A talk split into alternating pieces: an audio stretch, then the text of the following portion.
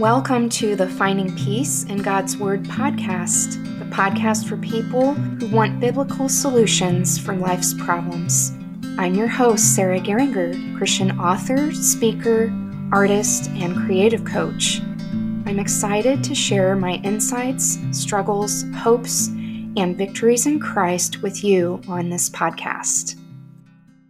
How do you speak life to your family? Here's encouragement for you.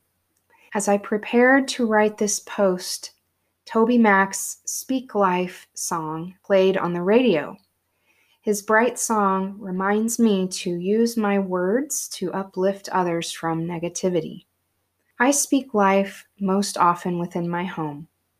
Four of the five of us are glass half empty people, and I thank God for giving us one naturally optimistic child. As a wife and mom, I work hard against my natural propensity to set a positive tone in our home.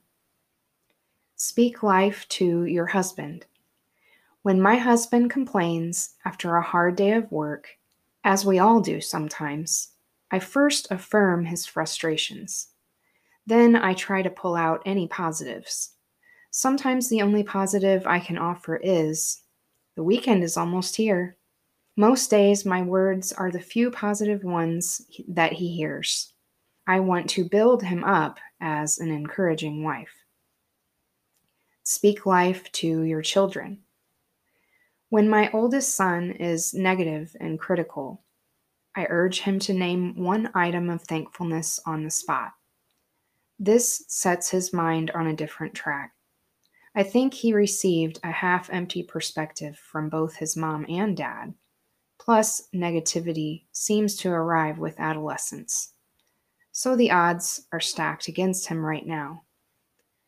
But this summer, my son decided on a change in perspective. He asked me one day, Mom, have you noticed anything different about me? Other than the fact that he seems to grow taller and hungrier by the day, I said no. He said he had tried to complain less after I had confronted him the week before on his negativity. Yes, I noticed the change once he pointed it out. I praised him for his new perspective. I'm glad he sees the value in speaking life, or at least in keeping quiet when he doesn't have anything positive to share. Speak life at the dinner table. Last year, we started the high low exercise at our supper table after I read about it in a Focus on the Family magazine. First, we go mention our lows of the day. I don't want our children to feel like they can't be real with us. The lows are meaningful, but the highs are worth more. Some days are mundane, and there isn't much of a high, except maybe dessert. The best days are the days when we can say, I don't have a low today. The high low exercise helps us stay connected and speak life to one another. Speaking life is a conscious effort. Our family's natural progression is to complain, gripe, and whine about troubles. It is so easy for my husband and I to speak carelessly, setting up a terrible example for our children to follow. Proverbs 18:21 states, "The tongue has the power of life and death. I want to bring life, not death, to my family with my words. I want my words to encourage, lift up, bless, and exhort." I want my words to plant seeds of life for future generations. How about you? How do you speak life to your family? To get show notes and more free resources, visit sarahgeringer.com. Sign up for my Tea on Tuesdays newsletter for exclusive benefits.